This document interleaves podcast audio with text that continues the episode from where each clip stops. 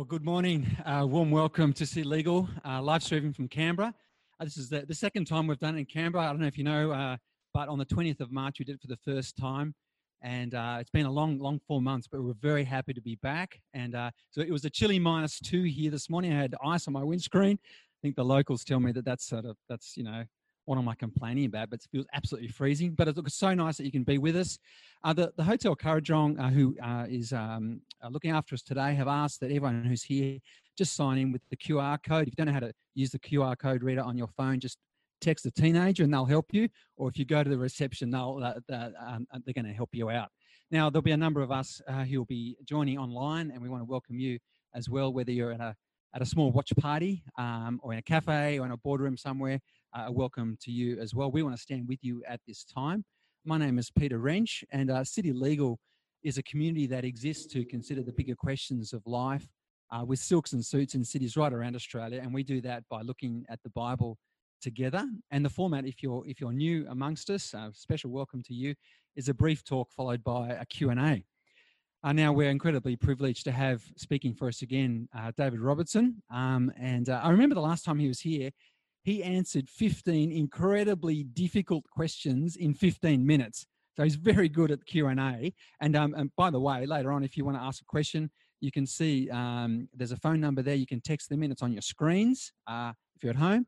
Uh, or you can actually come up to the microphone because I think people uh, you you give better answers if people come up. Is that right, David? Well, let, us get David up and I'll get, get him warmed up. Ask him a couple of questions. Please welcome David Robertson. Um, now, David, I believe that you were mistaken for a pest controller the other day. Do you want to just tell us about that? Yeah. Um, I have a, a, blog called The Wee Flea for various reasons I won't go into. And uh, my wife phoned me up. Uh, she couldn't stop laughing.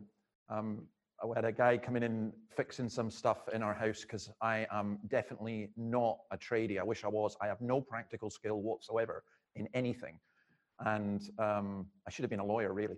Um, and I, I, uh, I um, uh, have this thing called the Wee Flea, and I, would written this guy, and he he he saw, oh, that's this boy, this guy's got a website. Uh, he must be a pest controller because I'm the, the, the, the, Wee Flea. And he thought, I know all the pest controllers in, in North Sydney. Uh, this, this boy must be new on the scene. I'm, I better check him out. And he told my wife, three hours later, I was still reading all this stuff about Jesus and politics and okay. everything else. Okay. He said, he, he, said, I just thought it was brilliant. So. Okay. All right. Now, David, you're a national communicator with City Bible Forum. You've been here for about a year. And yeah. since you've come, you know, we've had fires, we've had floods, we've had pestilence, we've had plague. Yeah. Is there some sort of connection with you? you know, oh, totally. Uh, my middle name is Jonah. Um, so, you know, or Jeremiah. No. Just throw me up to the gods of vengeance. You know, send me down to Melbourne to, to be sacrificed by Chairman Dan. I'm, I'm very happy uh, to do that for you. Uh, it's, yeah, it's amazing. In fact, I was speaking at a, a, a City Legal Fellowship in um, Sydney, and I mentioned I mentioned this, and I said, "What's next? A plague of rats?" And uh, somebody said to me, "Where do you live?" I, you know, I live in Artarmon. And they said, Well, I've got bad news for you. Officially, there's a plague of rats in Artarmon. so I just thought I'd give up. What's next? War with China. And then I read in the newspaper yesterday that Australian Navy ships and Chinese warships had a wee standoff. So, you know, you, you name it, I'll, I'll prophesy doom and gloom for you, and I'll probably be right.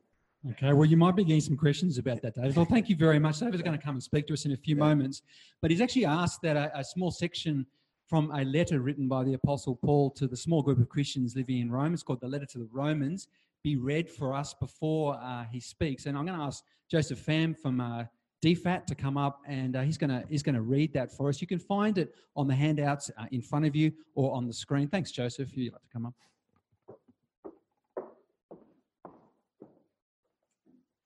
Thanks, Peter. So we turn to Romans chapter 7, verses 7 to 13. What shall we say then? Is the law sinful? Certainly not. Nevertheless, I would not have known what sin was had it not been for the law. For I would not have known what coveting really was if the law had not said, You shall not covet. But sin, seizing the opportunity afforded by the commandment, produced in me every kind of coveting. For apart from the law, sin was dead. Once I was alive apart from the law, but when the commandment came, sin sprang to life and I died. I found that the very commandment that was intended to bring life actually brought death. For sin, seizing the opportunity afforded by the commandment, deceived me, and through the commandment put me to death. So then, the law is holy, and the commandment is holy, righteous, and good. Did that which is good then become death to me? By no means. Nevertheless, in order that sin might be recognized as sin, it used what is good to bring about my death, so that through the commandment, sin might become utterly sinful. Okay.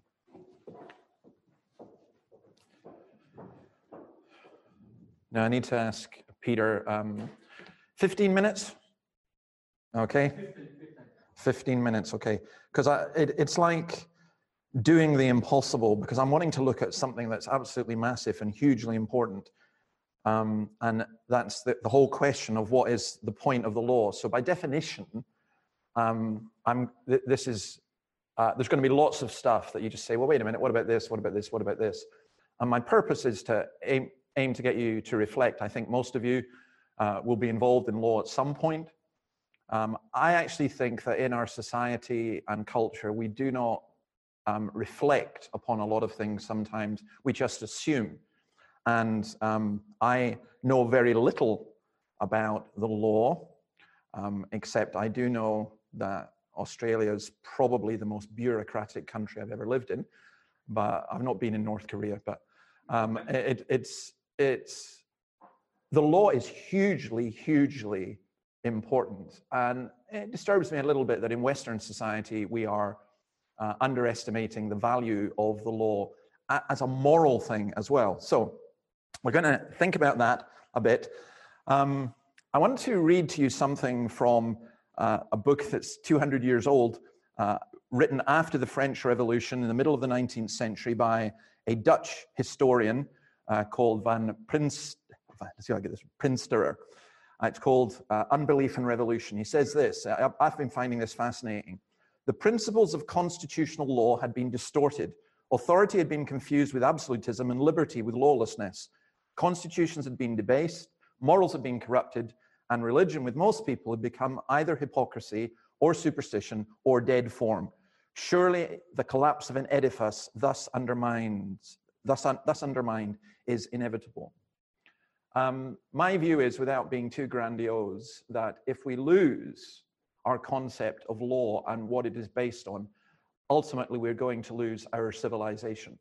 And I think that what uh, Van Prinsterer wrote was hugely important. So, bizarrely enough, if you're a lawyer, I actually think you are at the very forefront of um, Western uh, civilization, and not just Western, I, I would say, in, in, in other aspects as well.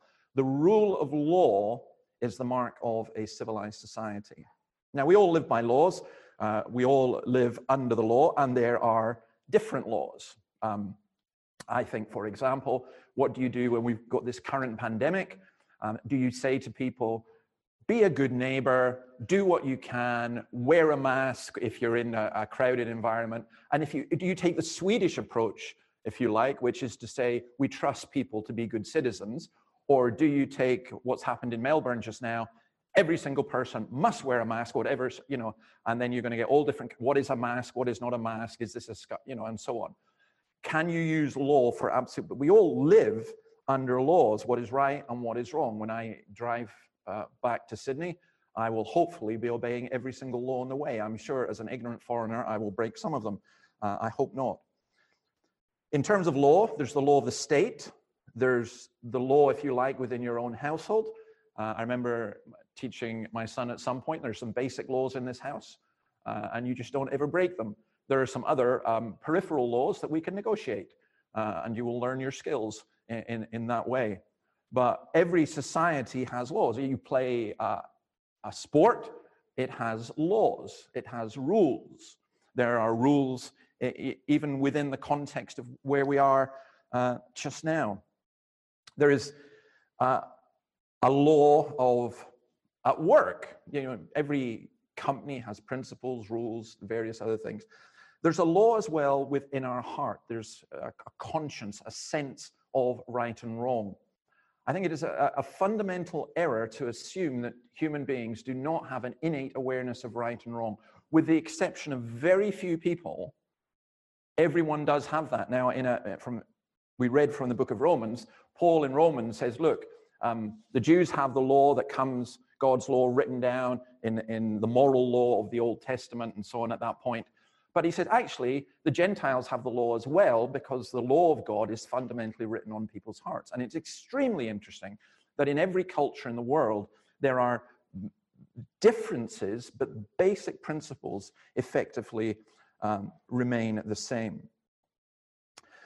In terms of what our laws are based upon, uh, there is, uh, I'm, I'm, there's one or two people here, I believe, of Greek heritage, and the Greeks and the Scots are remarkably similar because we both claim everything good in the world, and we both claim that the English and the Turks were bad for everything bad. But um, uh, it's, it's, you know, uh, as a Scot, I basically claim that, you know, everything good came from us. Um, I once did a talk to some Americans and uh, uh, said to them, What did the Scots invent? We invented television and the road and the tire and medicine and uh, law and everything else. And what did the Americans invent? String cheese and the nuclear bomb. And uh, they weren't very pleased. But we claim to have invented, or at least some principles of basic law in terms of democracy, particularly a guy called Samuel Rutherford who was very influential in the American Constitution and who wrote a book called uh, Lex Rex. It's just simply, Latin's a great language to use. It's why so much legal language is in Latin, because it's very precise. Rex lex, lex rex means the law is king. Change the word rounds, rex lex, and it means the king is the law. And that was a fundamental battle that was fought in the United Kingdom um, with Magna Carta, and many other things. And the idea of the law being king is hugely important. I would say, in legal terms, if the king is the law, and in this sense, we mean um, if parliament is the law, then if you are in power, you can change the law to be whatever it is. And in a, a constitutional democracy, that is a fundamental error. That works, inverted commas, in, in China and North Korea. It cannot work if you're going to have um, liberty. So the idea of the law king, well, where does that law come from? if it doesn't come from the elites, if it doesn't come from the rich and powerful. And that's an idea also in terms of morality. Without an absolute lawgiver, you cannot have absolute laws or, or even derived laws because our laws are essentially derived laws. Now, in the passage we read, Paul was speaking about law and he was talking about our need to be freed from it, need to be uh, need to serve in the new way of the Spirit. And he's using law. And by the way, it's an important principle in understanding the Bible that words sometimes get used in, in different, with different meanings in different contexts. Again, you know this. Context is absolutely everything. The Bible does actually say there is no God. But the context is Psalm 14, verse 1. The first bit is the fool says in his heart there is no God. So technically, you're right to say the Bible says there is no God. But get context. Context here is hugely important. Because what he's basically saying is the law that was given through Moses, which did at that time involve the civil law, It was divided into ceremonial, civil, and moral, but it was the civil authorities who imposed that law. Ultimately, what Paul is teaching here was incredibly radical. He said, You can obey this law all that you want, but you can't. You will never, ever make it. The law does not make people good. I think, by the way, as a general principle in jurisprudence, I think it's important to realize that. You can't, you can't make a law that says people should love. You can't make a law that makes people good. What does the law do? Well, if there were no laws, then most of you here would be out of a job. Um, but then no one would break the law, would they? If there's no law, I'm, so just take the simple illustration of driving back to Sydney. If there's no law on speed limit, I can't break the speed limits. But who really wants to live in a society with anarchy? That's absolutely impossible. In fact, it, it is. I, I would describe it as hell. Is the law, says Paul, the cause of sin and death? In other words, is it a bit like there's a bench outside there, and you go out, and you're no interest in that bench at all until you see the sign on it that says, Do not touch fresh paint? How many people are going to be, because of the law, are going to say, you know, I want, to, I want to try this? Um, sometimes making laws, there are those of us who are of such a temperament that we just immediately want to break them just to see what happens. Um, but if there was no law, we wouldn't feel guilty, would we? We'd be better off without law. Couldn't we just all be free and do whatever we want?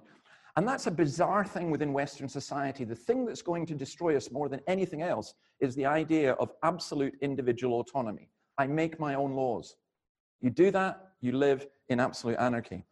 Paul's saying what the law does, and in this sense, he's speaking about the biblical law for the, the Jewish people, but not just for the Jewish people, he's also talking about the law within.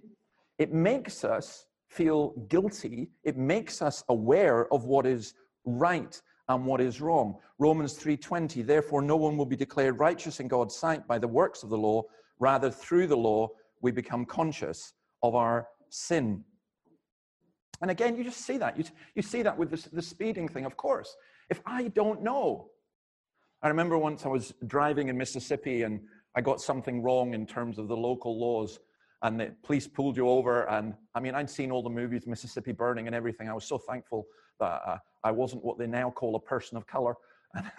and, and uh, this guy leaned over at me, Where are you from, boy? And I thought, Oh, oh don't shoot me, sir, please. You know, I had all the stereotypes. And he, looked, he says, You're not from around here, are you, son? And I said, uh, No, I'm not from around here.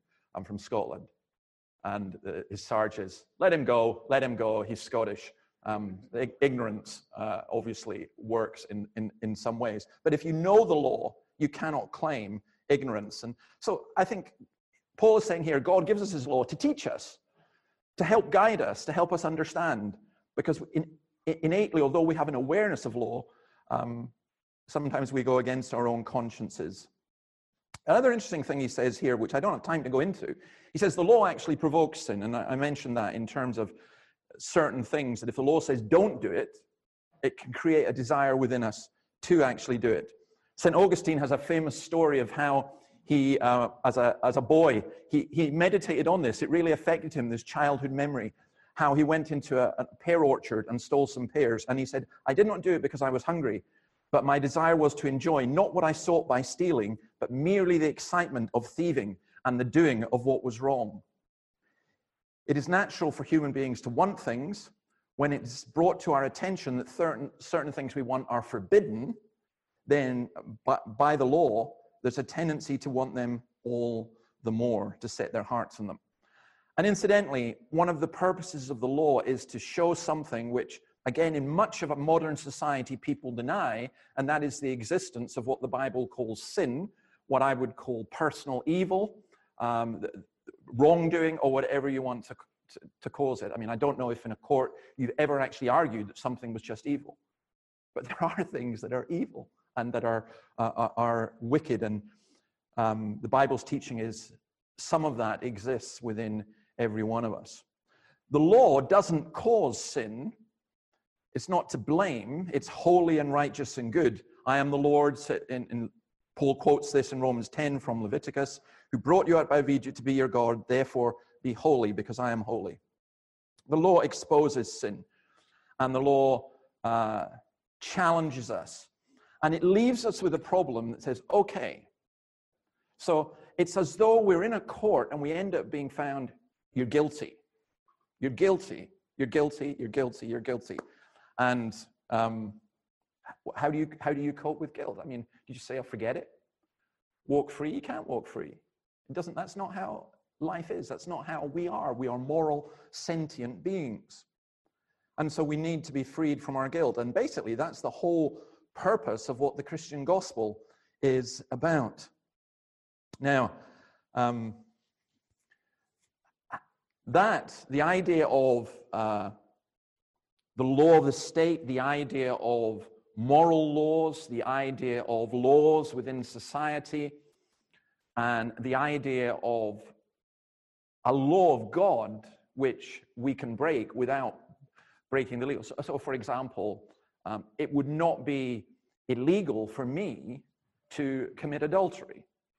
I could have invited someone into my room last night. I didn't, by the way, but I could have. And I wouldn't have broken the law of Canberra or the law of Australia. But I would have broken God's law.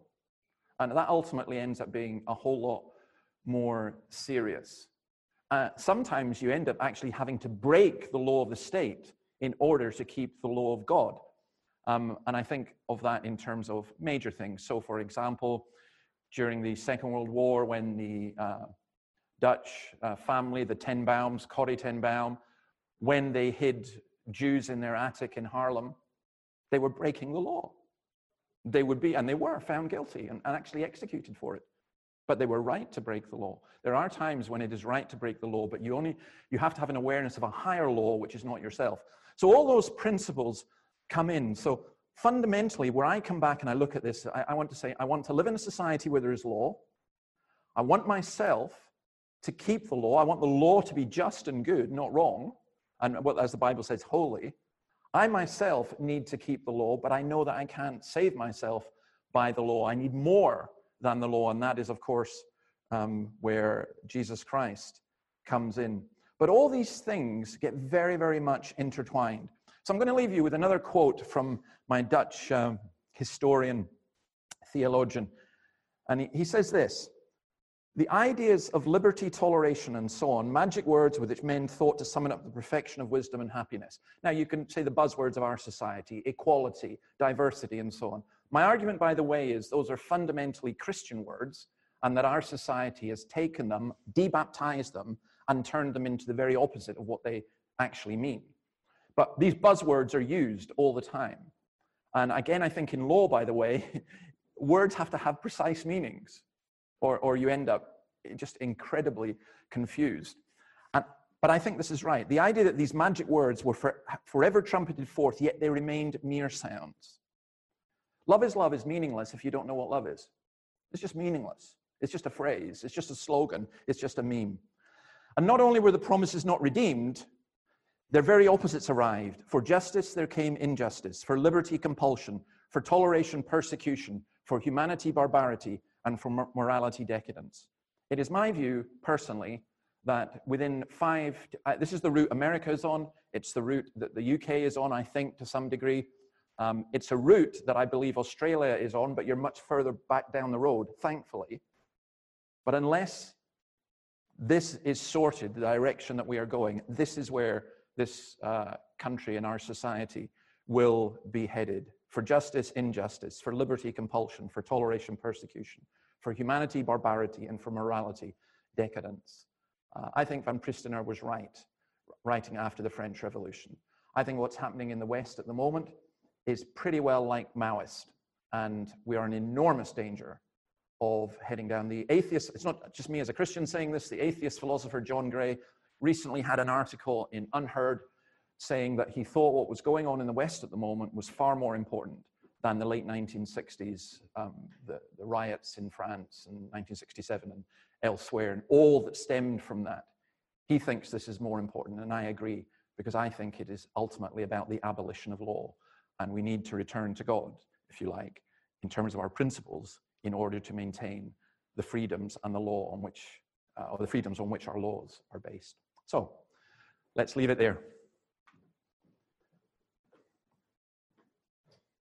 Uh, well, thank you very much, David. A lot to think on there. So we're going to give people just a, just 30 seconds or so to, to uh, cogitate about what David said. And then if you want to text in a question, go for it. I've got my phone here and uh, I can take any questions. Uh, or if you'd like to um, come up, I think it, it, might, be, might be nice to have someone stand up here, wouldn't it, Dave, next to you asking you questions. So if, you, if we've got a brave soul out there who'd like to come up and ask a question live, that would be great. I know there's a lot to think about. So I'll just give you, you know, a couple more seconds to I think through the thing. You can see that the number is on the screen in front of you or on the front of the uh, outlines is a, a, number in red and you can just uh, text your messages through. Um, okay. All right. Well, I might, I might start off with one. Is that all right? Yeah, go ahead. Absolutely. Um, what, uh, what, about for those who are involved in, in um, lawmaking in Canberra? What, what is the relevance of what you've had to say to them? I think it's hugely re- relevant. I think it's relevant at a personal level and, and personally where we are at and uh, you know the, the own boundaries within which we all operate, which we, all of us do. If you don't have personal boundaries, you're, you'll end up insane. So I think that's involved. Uh, as far as I can understand, I mean, I don't really Uh, I'm trying to come to grips with Australian society, but it does appear to me that Canberra is quite an important place, uh, particularly for the law.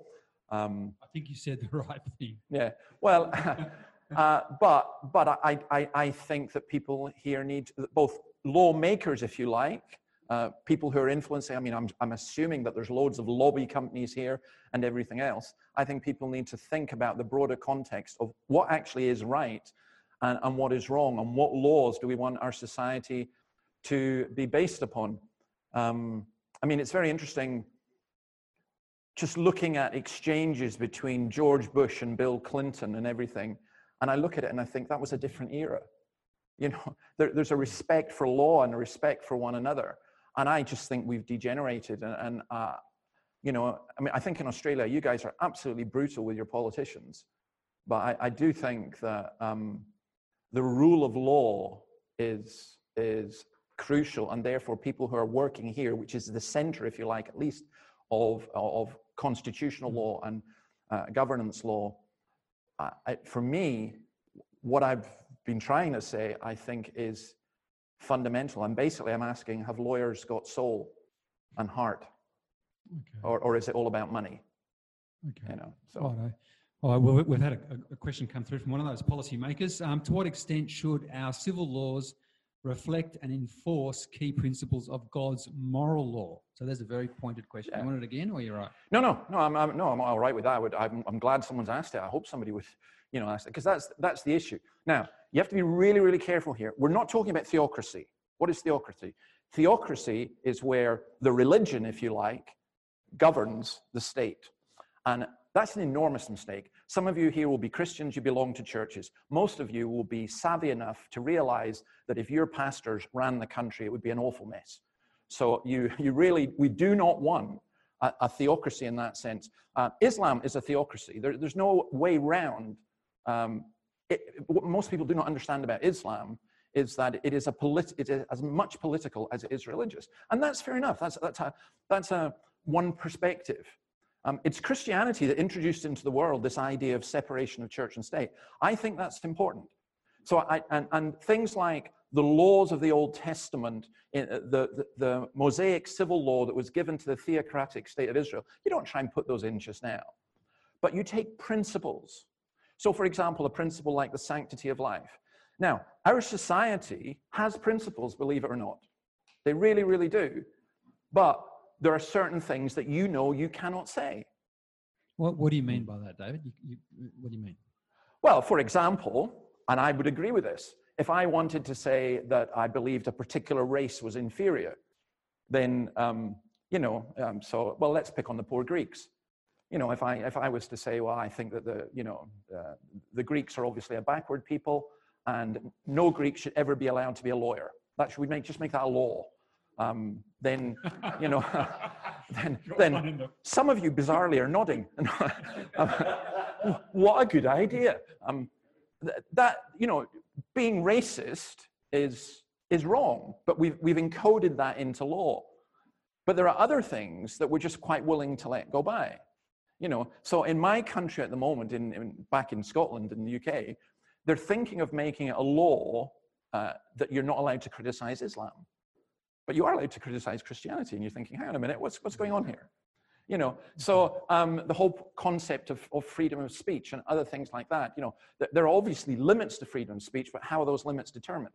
So all laws are based on principles. Mm. If they're based entirely on power, then, as I say, you end up with either a theocracy or you end up with a secular dictatorship. And my view is that's exactly where we will head. Okay. Well, we've got a question really um, that's going to draw upon your experience in Scotland, and that is uh, how will Australia realistically reverse the slide down the slippery slope that the USA and the UK are on, currently on? Well, I, I like alliteration. So, law, love, and liberty is, uh, is how I would put it. I think the, the, the, the idea of you're in a country ruled by law. So, let's say, for example, supposing that Gladys, sorry, I love the way that Australians name their politicians by their first name. The only way we do it in the UK is Boris, and it's not really a term of endearment. But um, if, if Gladys says, if I go home and I hear Gladys has said you all have to wear a mask, I, personally, I don't want to do it. I don't like it. I can argue against it, but I will obey the law. So, you know, because there are principles that you do that you obey the law. But I, I think um, liberty, I think it's extremely important to defend liberty. So um, I, for example, defended the right of um, some local Muslims in an, in, in, an area where I was very, it was very inverted commas Christian area, and there were some refugees who wanted to build a mosque, and there were some people who objected. And I wrote and said, no, no, you've got to give, you can't demand liberty for one religion and not for others. So you have to, so liberty is important. And people say, oh, well, you're just pro-Islam. I say, no, I disagree with Islam. People have to have the right. So liberty is really important. And I think love is hugely, hugely important. And, and, and I'm, I'm asking, where do all these things come from? And ultimately, I think they come from God. So if you reject the root, you're going to lose the fruit. I think what will happen is you will retain the fruit for a number of years, but eventually, because there's no life, it will go stale. Um, so, are, are you holding up your white thing to ask a question? It's like an auction, or no? Okay, no. Please go ahead. Um, yeah, um, please read, uh, read it out. Yeah. Yeah, yeah come up. Come up to the mic. Thank you so much. I'm, I'm guessing from your attire that you're not a lawyer, or maybe you are. the civil engineer who referred to That's right. That's right. Yeah. I won't uh, read yeah. word for word, but yeah. uh, one doesn't have to be a, a follower of Jesus to follow logically through the consequences of total anarchy. Yeah. So why are so-called intellectuals, um, the university-educated progressives yeah. Yeah. in our society, not able to see the downside of thirsting for a lawless state? Yeah, because that's such a great question.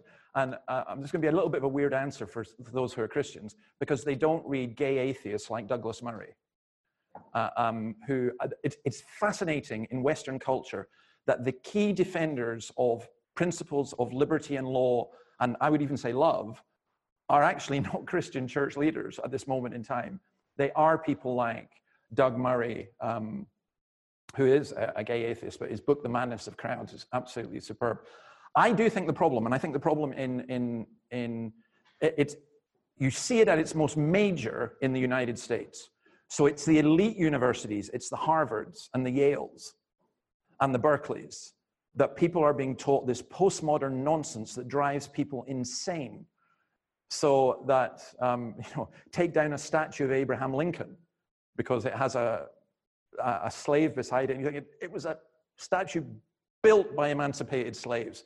How idiotic can you be? Well, history doesn't matter. Truth doesn't matter. You know, it's just, it, so the, the postmodernism that was taught late 1960s, early 1970s has really come home to roost, but particularly in three areas. I think it's come home to roost in the academy. I think it's come home to roost in the big corporations who are about as woke as you're going to get uh, uh, and just desperately keen to be woke. And re- the reason for that is because you can be, what's the name, Jeff Bezos and have your wealth go up 13 million billion, 13 billion in one day, and yet still claim to be progressive because you support certain causes.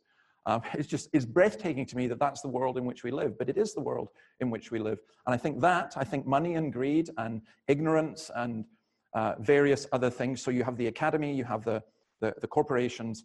And I also think within the legal establishment, there is an increasing tendency to lose sight of what the law is really about and what it's for. So I actually heard a former Supreme Court judge in Australia. I was at a meeting, I challenged him on it because I couldn't believe that he said it.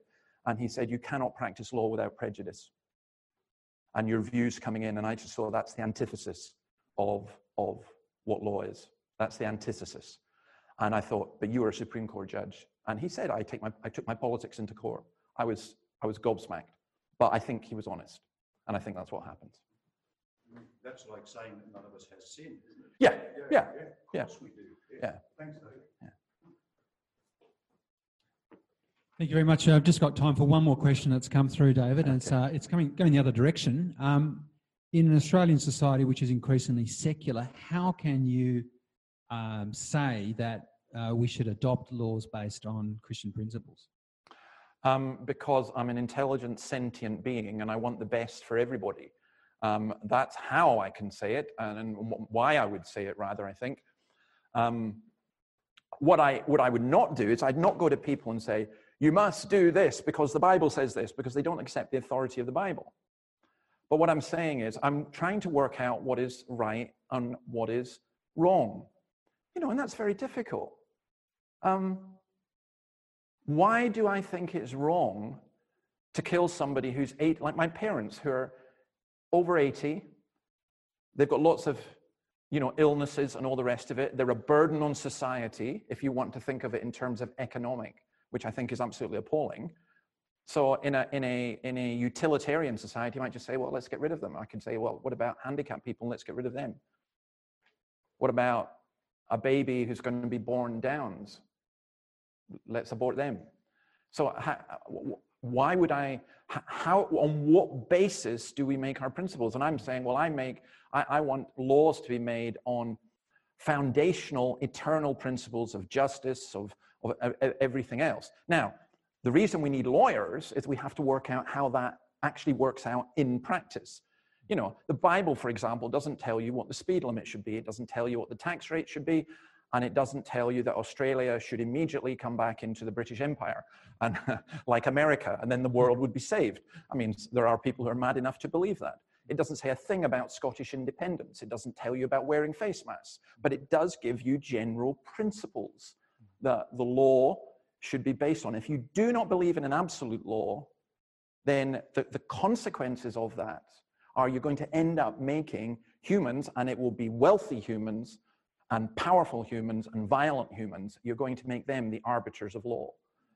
Um, I'm not saying it's easy, uh, and, and I'm not. I'm absolutely not. Please, I hope people don't misunderstand. I'm absolutely not arguing for, um, you know, let, let me become maybe not Archbishop. Yeah, why not? Let me become Archbishop of Sydney. Why, you know, become Archbishop of Sydney, and then I'll, I'll tell the government what to do. No, no, you don't want the church telling the government what to do, but you do want the basic principles of humanity being taught, and you don't want them being taught by postmodern professors of sociology who haven't a clue about what right and wrong is, and who have such a disregard for the law that they themselves, I've, I've met this many times, are inherently messed up.